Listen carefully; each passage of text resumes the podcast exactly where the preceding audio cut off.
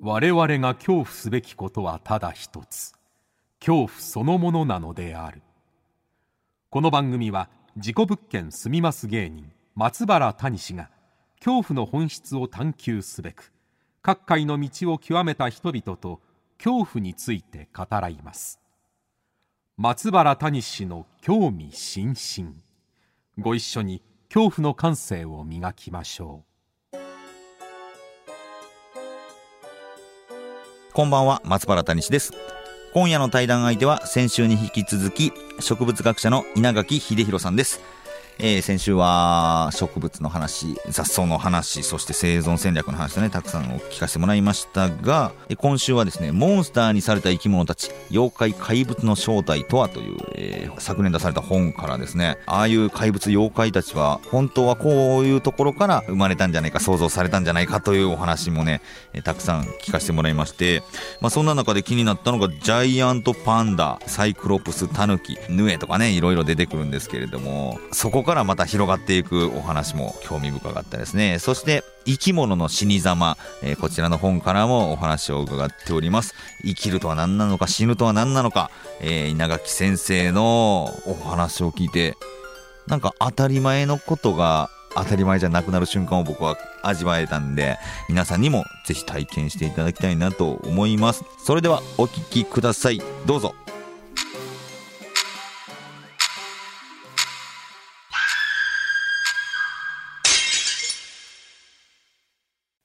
さあ、先週に引き続きまして、今夜も、えー稲垣秀弘さんと恐怖について語らいます。よろしくお願いします。はい、よろしくお願いします。えーまあ先週ね、あのー植物の恐ろしさというか、 あと、はい弱い者たちの生存戦略のお話をたくさん聞かせていただいたんですけれども、はい。面白かったなあと、ありがとうございすごいま思すっ。てたんですけれども、はいえーこちら、去年の12月かな、にはい出されました、えーこちら、モンスターにされた生き物たちというあの、はい本があるんですけれども、はい。これ、またその、んなんだろう、今まで出されてる本とちょっと毛色が違うというか、ああ、そうですすね。ごいオカルト寄りですよね。まあ、書いてあることは生物学なんですけども。ははい い。そうですね。はい。ちょえーっとオカルトよりかもしれないですね。これがすごい面白いなと思ったんですああけりれどがとうございも、ます。はい。これはもう私はもうずっとこの本書きたくてですね。あまあまあ言ってみればなんかもう、まあ、ちっちゃい頃から割と妖怪とかはい怪獣とか実は大好きうんうんでして、でまあそれまあこうお話の中のなんか妖怪とするよりもいやこれ実際いるんじゃないかなっていうこう考えるのがやっぱり好はきいで、はいはいはい。まあ、例えば私動物とか結構いろいろ生き物好きだったので、こんなこの動物の見間違いじゃないかなとか、はいまあ、そういうことを考えることはなんか妖怪図鑑とか見ながらですねはいそはういいうのをはい。考えるのはちっちゃい頃から大好きうんうんだうっんうたんんで。すね、もうこれ書きたくて書きたくてしょうがない書きたくて書きたくて仕方なかったんですかは、いこちらの本。はないかなかまあ書くチャンスがなくてですね、はいまあ、は今回二見書房さんがですねい。二見書房さん。だはい、出していただいたということで、本当に嬉しく思ってるんでいすやけ、ど、そうなんですね。はい、いや、もうこれはいは、あの、番組のスタッフはいスタッフさん が、こちら、読んだ感想として、はい、すごい面白かったんですけど、あはあいの、ファンタジーがなくなってしまう寂しさがありましたっていう。あそう、あ、そうか、そういう人もいるんだっていうのも、は面あ、白かったんはい、ですけはど。い。まあ、でも完全にこう、あ、これって、まあ、あの、こういうモンスターとか、実際にはこういう生き物の見間違いなんじゃないかってうんいう。うんうん。話なんですけど、まあ、でもそういう見間違いかもしれないし、まあ、実際にはそうじゃないかもしれないし、そうですよね。はいではいやっぱり本当にいるかもしれないなって思うんですよね。うんうんうんうん。はいまあ、例えばなんか、まあわ、ユーマとか結構好きなんですけど、ユーマも好きなんですね。はいはい。 でもユーマっていうのは分かってないからユーマっていうだけで、はいはいはい。あ分かったらもう普通の生物なんですよねう。んうんうんうん。まあ、例えばなんかゴリラとかも、はいその昔はユーマってそんなでかいそうか猿はいるはずないって言われたし、はいはい。まあパンダなんかもジャイアントパンダですよね。はいはい。まあ、中国の伝説の中にいる生き物であって、うんういん。やそんなものはいるはずがないって科学者は言ってたんですよね。はあ、そそうんななんだ。伝説の生き物で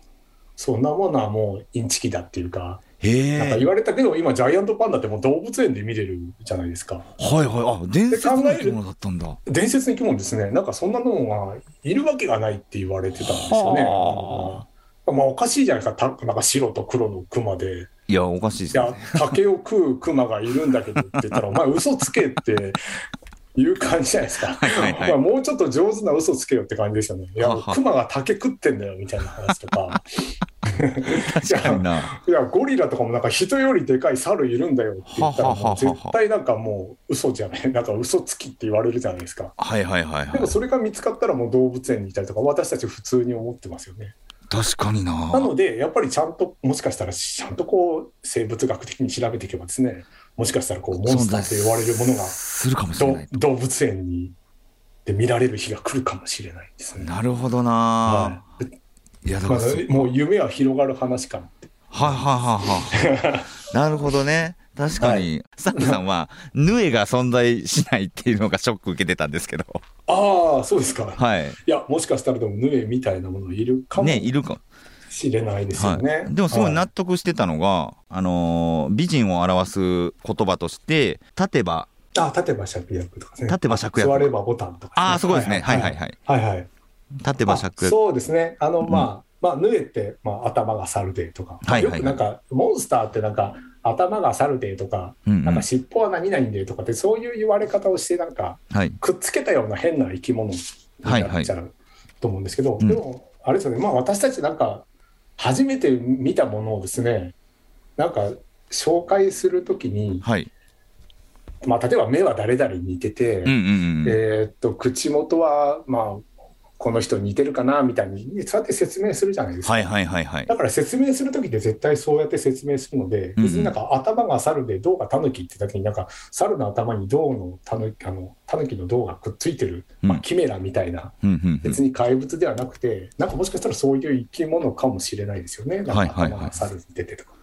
そういうことがあるかまあ立てば芍薬座ればボタンっていうのも歩く姿は百合の花はい。百合の花って。これ、実際にそういう人だとしたら結構怖いですもんね。これは美人を形容する言葉なん美です人よをね。形はい形容する言葉として、まあ、言われてますけど、いや、本当にボタンだったり、ゆり実が際、ゆりが歩いてたら結構怖いめっちゃ怖いですよね。ですよね。はいはい。でもこれが、例えば昔の人が、えーまあ、そういうですね言い伝えてきた。はい。言葉で残したのを、はいえーまあ、これが美人の形容として言い伝えてきたけど、その読み取る側として、はい。え、そのまま受け取る人が読み取ってしまうと、はい。化け物がいたんだってなるわけですよね、こそうですよね。はい。れで、これそうがなん、ですよ。はいヌエを表現する時の、はいえー頭が猿で、胴がタヌキ、はい手足が虎、尾が蛇という、はい。まあ、文献に残っている言葉をそのまま受け取ると、やっぱ化け物にそうですよね。なってしまうっていう話が、あなんか、人間の解釈で、その、化け物って生まれるんだなっていうのもあるうんし、そうですね。はい。うん、なんかこれがすごい興味深くて、なんかタタジーさんって結構こうないいい夜とか、夜山行ったりとかされてるじゃないですか。はい、夜山行きます。はい。ちょっとなんか得体の知れない音とか、はいはないん。かこれは何の動物だろうとかっていう声がする時ってありますよね。あります私もよくあり最初ははい幽霊だと思ってました。あの、僕は経験がないと、はい。初めて心霊スポット行った時に、はい。なんかガサガサって音が鳴ったら、はい。あ幽霊、心霊スポットだから人がいる、幽霊がいると思うし、はいキャはい。ーって聞こえたら女の悲鳴じゃないかって思っちゃったんですよ。思いますよね。でもはいそのキャーって声が、じゃあ何の動物だろうとか、何の鳥だろうって思った時、得体が知れないこととかって私でもあるんですよ。あえ今の声は何か、まあ、これでもないし、これでもないし、え、何だろうって思う時とか。えええ音がした時でも、え、これは、まあ、生き物がいたとしても、え、これ何ちょっとイノシシじゃないしなってえ、 生き思う物時はあるんです生よ。き物のデータを照らし合わせるわけデでーすね。タを取らし合わせても、ってことはなんか得体の知れない生き物がいるかもしれないっていうなか、るほどねな。んかそういうのをこう感じられるか感じられる感覚の方が多分こうんううん大事で、なるほどな。はい、あーなんか今の人たちやっぱこう暗闇の中にいるとか、はい。なんか山の中で一人ぼっちとかっていう経験そんなにないじゃないですか。はいはいはい。そういう時ってなんかもちろん私は研究者ですからなんうんかそんなものがなんか例とかなんとかがあるとは思わないんですけどうん。何かこう感じたりとかうん。何かそこにいるような気がしたりっていうのはありますよね。はいはいはい。それはやっぱり間違いのない感覚なので感じてる方としては。はいはい。だからなんかそういうものがある世界っていうのはあっていいんじゃないかな。うんうん思ってるんですようんうん。ねわからないものがあるぞというそうです世よ界ですよね。ね。はで今っても夜明るいじゃないですか、まあ、電気があるのでそうなんですよ。真っ暗闇って結構難しいんですよね。真っ暗闇が難しいですよね確かなにんか山の中入っても街灯ついてたりとかう、んうんうなんんか遠くの方の自販機の明かりとかが見えちゃったりして、はいはいはいはい、真っ暗闇結構難しいんですよ、そうですねあの、はい僕も1300ルーメンの強力な懐中電灯を持ってたりするんで照らすと明るいっていうああ、そうですね。あれ消した時の感覚とかありますよね。消した時にやっぱなんあか見えないってだんだん怖いなってはい。で、だんだん見えてきたりとかします。だんだん見えてきたりします慣れてだんだん見えてきたりとかしますよね。なんかやっぱそういう世界はないよりあった方が絶対豊かじゃないかなってあ思うんあ、です確かにな見えない世よね。界はいで、きキツネとかもなんか野生でキツネ、本当の野生のキツネとか見ると、はいずっとこっち見てるんですよね。あそれ面白いですよねはいはいはいつまあ、あの向こうからするとなあれ縄張りが広いので、うんうん縄張りの中に怪しいやつが来たってことでずーっと見てるんですけど、はい狐の目をずっと見てるとなんかやっぱ吸い込まれるような感じになるははははんですよね。まあそれはだから人間の脳が作り出すうんうん世界としては絶対あるはずなので、だそれが狐に化かされるという話になってきたんじゃないかっていうのそうですねねはい、まあ、私も実際タヌキに化かされたこと2回ぐらいあるんでえちょっと待ってくださいそれ詳しく聞かせてくださ いでえタヌキに化かされたんですかええないですかタヌキに僕まだああありました僕タヌキに化かされたことあそうですかあのー、えっとね奈良県の廃神社を一人で行ったんですよおおはいはいはいでその廃神社はのいはい奥にはいはいえっとねえー、あの魔害仏って言ってあはいはいはい壁にあありますはいはい仏さん掘っあ掘たってありますね魔害仏をえー祀ってあるなんか小屋みたいなのがあるんですけどそれがどこにあるか全然分からなくて探してたんですけどはいはいはい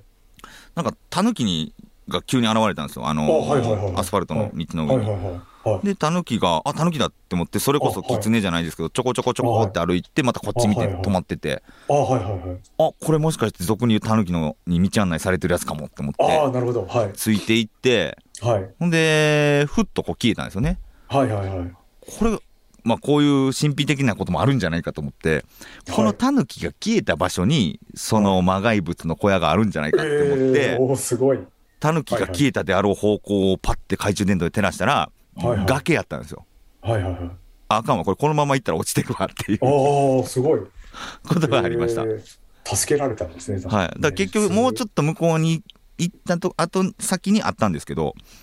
とはいはいなんかそういうことはありましたね。えー確まあ、だかからそういう不思議なことっていっぱいありますよね 実際にねえ稲垣さんはちなみにどんなタヌキあの私ですか、まあ、私あの、まあ、あのよくアパートとか探すときに夜もその場所行った方がいいよって言うじゃないですか夜の雰囲気とかがやっぱあーり昼間はい見はるいはいのと違うからあなんか確か物に件借りるときとかにそうですね。で、まあ、夜見に行った時に、まあ、タヌキがこう、2匹ぐらいですかね、こう通り過ぎたんですよね。ほうほうあ、タヌキいるんだ、こんなとこにと思って、うんあ、もうここ、ここ住もうと思って、まあ、そこ住んだんです けど、だって思って進もうとしたのあの私どあの、動物、生き物大好きなん で。でその後、まあそんあのまあタヌキ見かけることも全くなくてえ、まあ、とりあえずそれで一回騙されてるんですけ ど、そおーの本当後はなんでかすね帰りに、 その後はなんか月が2つ出てた時とかありますし、月が二つ。 ほうほうほうほであとまああの駅から帰るときになんか線路のガード下をくぐるんですけど、う。はい。ガード下が全然見つからなかった時あるんですよいつも普段通ってるはい道なのに、えどこどこえいつもあるガード下の道がないとかって言って、うんうん行ったり来たりしててで全然見つからなくてですねでそこのなんか側溝のドブに落ちたんですよねあ、落ちたんだ、それは。ドブに落ちたら目の前にそのガード下だったんですよえー、何それ。 あのいや、なんか、いや、もうこれはもうタヌキに化かされたというし、しかも解釈のしようがないなと思って、いつも通る道ですもんね、それは。いつも通り、もう毎日通ってる道なのに、そのガード下が見つか見つからなくて、もう探して探して、ドブに落ちた瞬間にそこにあったんですよね。これあもうこんな話するの実は初めてですけど、あ、そうなんですか。ちょっと学生とかに聞かれてない ことを願ってますけど、あ、学でも生。もう学い生ろいろ考えたけどもうそれはもうタヌキに化かされてると解釈するのが一番ご、まあ、合理的というかですねあだろうっていうふうに、まあ、まそうあ、かそういうー、合理的になるんですね。そう、まあ、やっぱり得体の知れないものって怖いじゃないですか。はいはいはいでも、なんか、あ、タヌキに化かされたんだよねっていうと、そこでなんか説明がつくんですよね、一応。うんうんうんうんなんか、得体の知れない声とか、すごい夜怖いんですけどうん。、はい。あ、あれって妖怪だよねっていうと、多分すごい安心できるじゃない安ですか。心できる。一応分かったことになるじゃないですか。はいはい。なんかえ妖怪ウォッチでしたっけ僕あんまり妖怪ウォッチありましたね。は見い。てないんですけど、はいなんか身の回りに起こる嫌なこととか、うんうおん。かしなことは全部妖怪のせいだみたいなのが、はいなはんいか妖怪ウォッチの中でしててあそういうのすごいいいなと思って、うんうん。まあまあよくわかんないけどこれはタヌキの仕業なんだとかはいはい。なんかこれは妖怪なんだよねっていうと一応説明がつくっていうのが多分この妖怪たちを作った世界でもあるかなと思うので、なるほどまな。あそういうのは利用していいのかなといいこなんか、じゃあ、そう考えたら、いいやつらなんかもしれないですね、タヌキも。そうですキツネも。ね、はい、そういう私たちが豊かに生きるためには妖怪はいた方がいいとか、はいはい。ちょっとうまくいかないけどこれタヌキのに化かされてんだよねとか、うん。妖怪の仕業だよねとかっていうのはなんかいいですよね。 はい、でもしかも、まあ、キツネもそうですけど、タヌキのお話で、あの、はいはいこの本で面白かったのは、カチカチ山のエピソードがすごい面白くて、はいはいはい。あの、もともとタヌキって、中国でいう山猫ああそうですねはい。を表す漢字だったんですよね。怖いはいはいだから、めちゃくちゃ怖いものだとされていたけれども、はい江戸時代に森林伐採が盛んになって、はい。人里にタヌキが降りてくるようになって身近な存在になってユーモラスなそうです存在にね。なって、それがはいカチカチ山の前半と後半のエピソードのニュアンスあの雰囲気の違いに表れてるんじゃないかっていう話がそうですね。前半はすごい怖いですよね。前半怖いですよね後半ははいなんかもうばあさん殺してみたいなええ話なのに、ええ後半はなんかウサギにコロコロコロコロ騙されていくっていうはいはいまあもうキャラが完全に変わってますので、ええねははいい、だからちょっとイメージがやっぱりこう開発によってタヌキたちの住みから変わったことによってちょっとこうまたイメージが変わってきたんでしょういね。やー面白かったなー、はあの まあ本当はい一番最初なんですけどサイクロプスのえ一つ目の巨人の話すごいいきなり納得できるお話が、あねまあ、私こ、この本も最初に書こうと思ったきっかけがこのサイクロプスで、だから一番最初に出したんですけど、はいロンドンの自然史博物館があるんですけど、はいそこ行った時になんかもうエスカレーターのすぐ横のとこに、うんなんかサイクロプスの骨ですみたいなのがこう飾ってあるんですよ。そこに飾ってあったんだ えー、と思って、でよく読むと、いや、これはサイクロプス、まあ、一つ目のでかい巨人ですね。はいはいと考えられたのは、このまあ古代の、まあ、象ですね、象の化石なんですけど、象やったんやなはい、象の化石ってやっぱ鼻のところがこううんうん鼻孔っていうんですかね、うんうん鼻のところに大きなこう外頭蓋骨に穴があるので、ちはいょうどね、本当に一つ目の巨人に見えるんですよ。これすごいですね見えますねこれ本当にあ本当に見えるんですよ本当に見ね。えますね。はい、で、まあ、当時ギリシャとかね、まあ、象は見たこともないうんでその人た、ちがこれを見たときに、あこれは一つ目の巨人がここにいるらしいってうん思ったっていうのは、あまあ、その実物を見たときに、あこれ本当にそうだよな、それは無理もないよなっていうふうに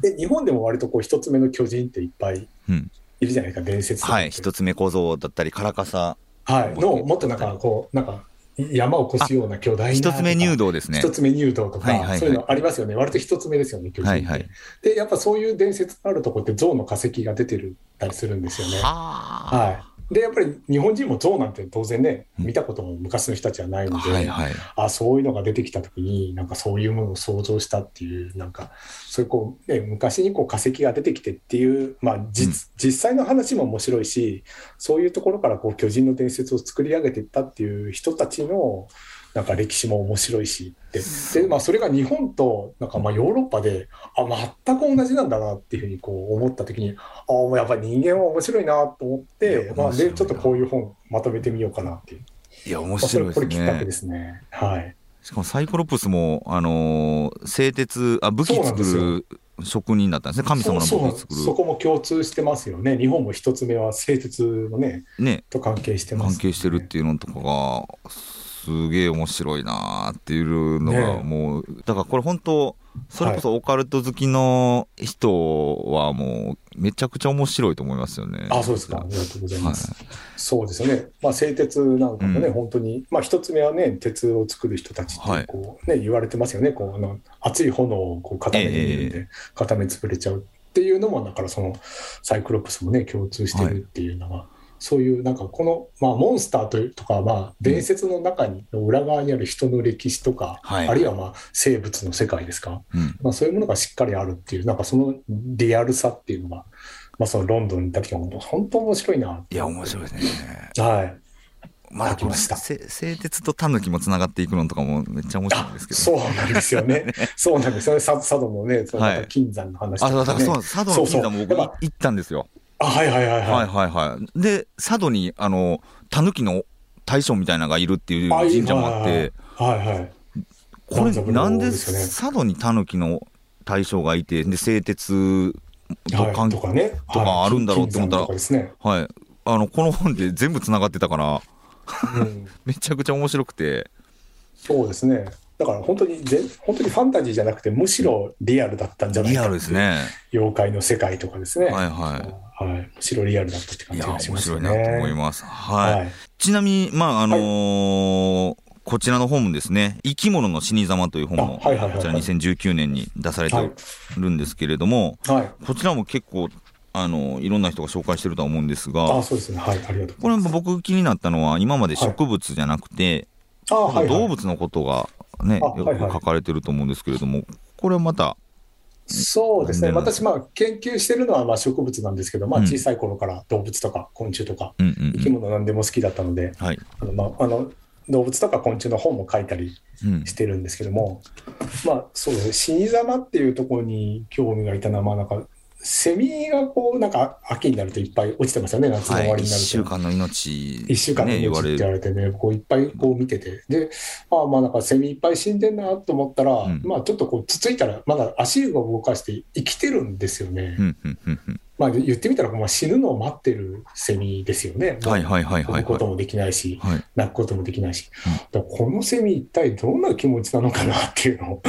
思ったんですよ ねこ。う結構なんかその、死んでいく生き物目線で書かれてるというか、どんな気持ちなんだろうかっていうのを、そうですね。ね、想像されてますよね。はいそ、うなんかよくなんか世界は命で溢れてるみたいなことを言うんですけど、うんでその命全部死ぬ のでなんかよく考えたら世界って死死で溢れてるんですよ ねそっか。全ての生き物って本当死にぬから。みんな死ぬのではい。なんか命に溢れてるっていうことは同じ数だけ死が溢れてるっていうことで、なんか死ぬことってすごい不思議だなって思ったんですよはははね。ははは。確かにそうですね。ええみんな死にますもんね。そうですよね。で、なんか本当セミなんてこうね、あのお腹向けて、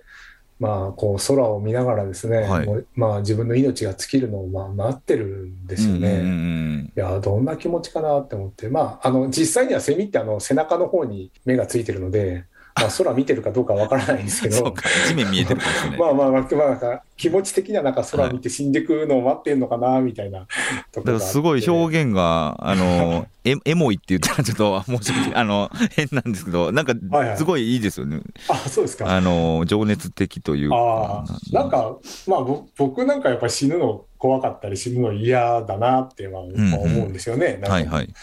なんですけど、やっぱり生き物たちって、そんな死ぬの嫌だとか、死にたくないとかって、こう、ああがいてないんですよね。なんか淡々と死んでいくじゃないですはいか。はいはいだかはら死ぬ瞬間までは生き物ってものすごい精一杯生きるんでい。うすんようね。んうんなんだろう、後ろ向きな生き物とか、うんうん。なんか死にたいとか言ってる生き物は絶対なくて、はいはい。もう最後の最後の瞬間まで命を振り絞って生きるんですけど、そうですね。うんた、だそさっとこう何のこう抗うこともなくうん。運命に従って死んでいくじゃないですか、はいはいはい。なんかすごいなって思ったんですよねいや僕はそういうことはできないな、はい。でも、そのもうす自然界の生き物が全て精一杯生きて淡々と死んでいくっていう、なんかすごいことを全ての生き物がうんやっているって考えたら、ああもうちょっとこれはとてもかなわないなっていうふうにこれ、なんで人間はできないんですかねその、潔く死ぬっていう。なんかもう精一杯生きて潔く死ぬってなんかもう仏教の悟りの境地みたいな感じじゃないですか。はいはいはい。でやっぱり人間っていうのはすごく想像力を発達させるっていう進化をしてきたんですよね、はい。だからああすればこうなるとか、いはいここで待ち伏せすれば獲物が取れるとかって、うん想像力想像力を発達させてきたんですけうど、ん。うん。まあ、それがついにいや自分っていつか死ぬんだよねっていうところまで想像できるようになっちゃってそうか。そういうことだから、はい、だからそういうなんか雑念をなんかもう解き放して今を生きなさいみたいなことをは言うんですけどでも生き物って本当に今を生きてるんですよねあ。はいはいはいはい。当たり前のように今を生きてるんですけど、はい人間はそれができないんですよね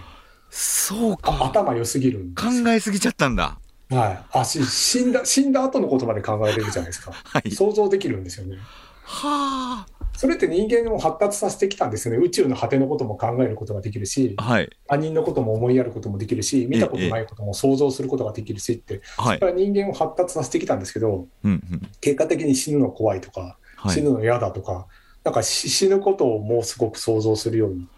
なっちゃったんですよね。そうか、ええ他の生き物ってそこまで考えないですもんね、今今を一生懸命生きてるだけだか本当に今を生きてるらん。ですよね。なんかそれがだから今の人間からしたら、なんかもう本当仏教の悟りの境地じゃないですか。今を生きなさいみたいな。でもなんかもうちっちゃい虫とかが今を生きてるってすごいなと思って。なるほどな。思うんですいよや、ねそれ、すごいな、そっか、面白いな、余計なこと考えす、そうです死ねぬっていうところまで考えちゃったのは人間だけなんですね、これは、ほんなら。そうですね。人間だけですね。死ぬことが想像できる。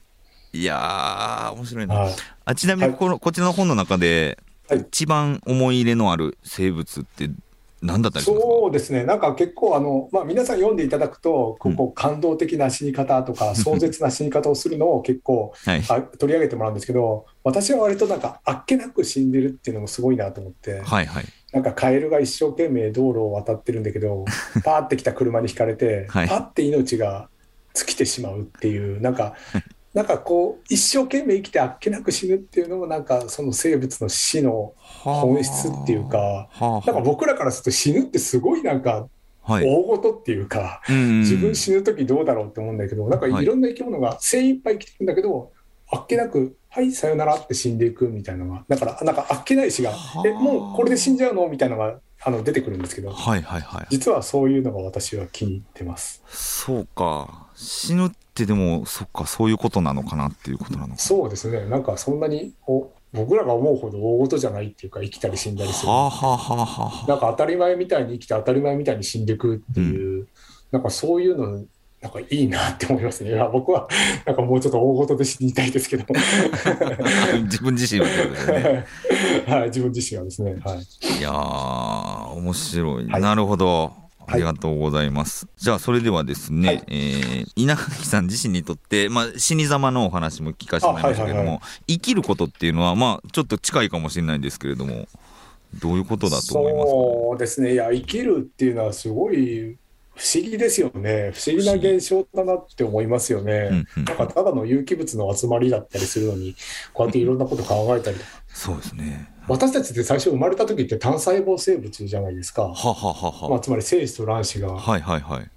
ね、あの受精して一つの細胞が生まれた、単細胞生物からうんどんどんどんどんこう増えて今の体になってるんですよね、はいだからこの細胞って全部私たちの分身のはずなのに、うんうん。まあ、例えば爪とかってこれ死んだ細胞じゃないですか。ああ、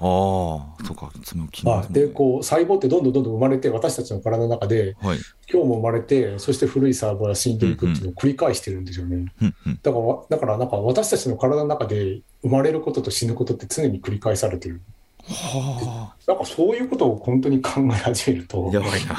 いや、なんか、え、生きてるって何かなみたいな。はいはい。そうか。そういうのはすごいやっぱ不思議ですよね。細胞での集合体なんですね。細胞の集合体ですね。で、その中で常に生まれ、生まれてどこまでの細胞がじゃあ自分なのかなみたいな。は脳を半分取られたら、あ。うん脳半分で自分かなとか、はいはいはい。何が自分かで何が生きてるかとかも実はよくわからなくなっちゃうんですうんようんうんうんうね。ん。で、まあよくわからないんですけど、でもなんかそういう不思議な現象を今自分の中で体感してるっていうのはやっぱりすごいことだなって思うんですよ。はいはい、皆さんそうなんですけど。そうか、ほんまはい、だやからやっぱ生きるってことはやっぱすごい不思議だし、すごいまあ素敵なことなんだろうなっていうのは思いますよね。そうか、どこまでが自分かってす、考えたらまたちょっと怖くなってきますね、こそうれ。ですね、寝れなくなっちゃうんですけど、でもちゃんちゃんと生きてるし、ちゃんと自分っているじゃないですか。うん、はいはいはい。なんかそれは本当に不思議な、本当に不思議ですね。わあ、なんかもう、今まで思思えてなかったことが、当たり前として思ってたことが当たり前じゃない感覚 に。そなうですね。りますね当たり前のことよくよく考えると不思議だったり怖かったりとかは素敵だったりするんですよね。あ、なるほどな。はい。いやあ、ありがとうございます。じゃあ最後にですね、あ、はえい。稲垣さん自身にとって最も怖いもの、ああ、こなちるらほ教ど。えていただけますでしょうか。ああ、ちょっとありきたりなんですけど、やっぱり人が一番怖いですね。人ですかここ。やっぱり私、いろいろ生き物とか植物とか研究してますけど、やっぱ人が一番わかんないですよね。人がわかんない。もう何するか分かんないしなんかすごい優しさとか美しさも持ってるけど残酷な面も持ってたりとか、はいはいはい。すごい優れてるかと思ったら他の生き物に比べて浅はかだったりとか、はなんか本当にな謎の生き物ですよね人ってね。人が一番謎なんだ。あそあうやっぱ人が一番怖いよく分かんなくてこう得体の知れないもので一人が一番怖いで すね。ええこれだけたくさんの生物を見てきて、はい、人ですか。やっぱり一番得体が知れないですね。雑草よりもやっぱ人の方が分かんないですか謎ですね。謎なんです。雑草の方が分かりやすいです。雑草の方がまだ分かりやすい。はい、やっぱ分からないは怖いですかやっぱりまあ分からないっていうのはやっぱり面白いとかまあ怖いとか、面白い怖いになっていくっていうそうですね面白い怖いですねやっぱ分からないことが分かる分からないことが分かるとまた分からないことが出てきて、うんそういうなんかどんどんどんどんそういうのありますよね実はなんか分からないことで世の中が溢れててはいはいだからやっぱ世の中って面白かったり怖かったりあーだかうらんそう考えるですとよ怖ねいって絶望じゃなくて希望にもなんかなりそうなそうですねやっぱ怖いってやっぱそうでリすねリスク管理っていうかねちょっと危険なもうんのかもしれないけど、なんか。まあ、気をつけてみたらもしかしたら役に立つのかもしれないっていうやっぱうにん人間ってやっぱ想像力と好奇心を発達させてはい、進化してきた生き物なので、うんうんそういうものがだから面白さとか得体の知れないものの面白さとかはい、そういうものの怖さっていうものを大事にしてきたことによってあー人間って進化してきたと思うんですよね。面白さと怖さを大事にして進化してきたかそうですね。いやー面白かったな いやーありがとうございますあありがとうございましたえー長木さん2週にわたりお話しさせていただきましたけれどもいかがでしたかこういう番組そうですね。私まああんまりラジオとかテレビとかあのお断りすることが多いんですけども、はいこれはもうぜひ出たいなと思って、いや谷さんとお話したいなと思ってマ出ジですかさせていただきました。これすごい楽しかったですあ。本当ですかはい僕はめちゃくちゃ楽しませてもらったんですけあど。あ私も楽しかったです。本当ですか、はいい、やー、嬉しいなーちょっとね、あのーぜひ、まだまだお話聞きたいという方は、本を、あありがと本うをございます読んでいただければなと思います。リスナーの皆さんね。はい、ということで、本日のゲストは、稲垣秀弘さんでした。え2週にわたりありがとうございました。ありがとうございました。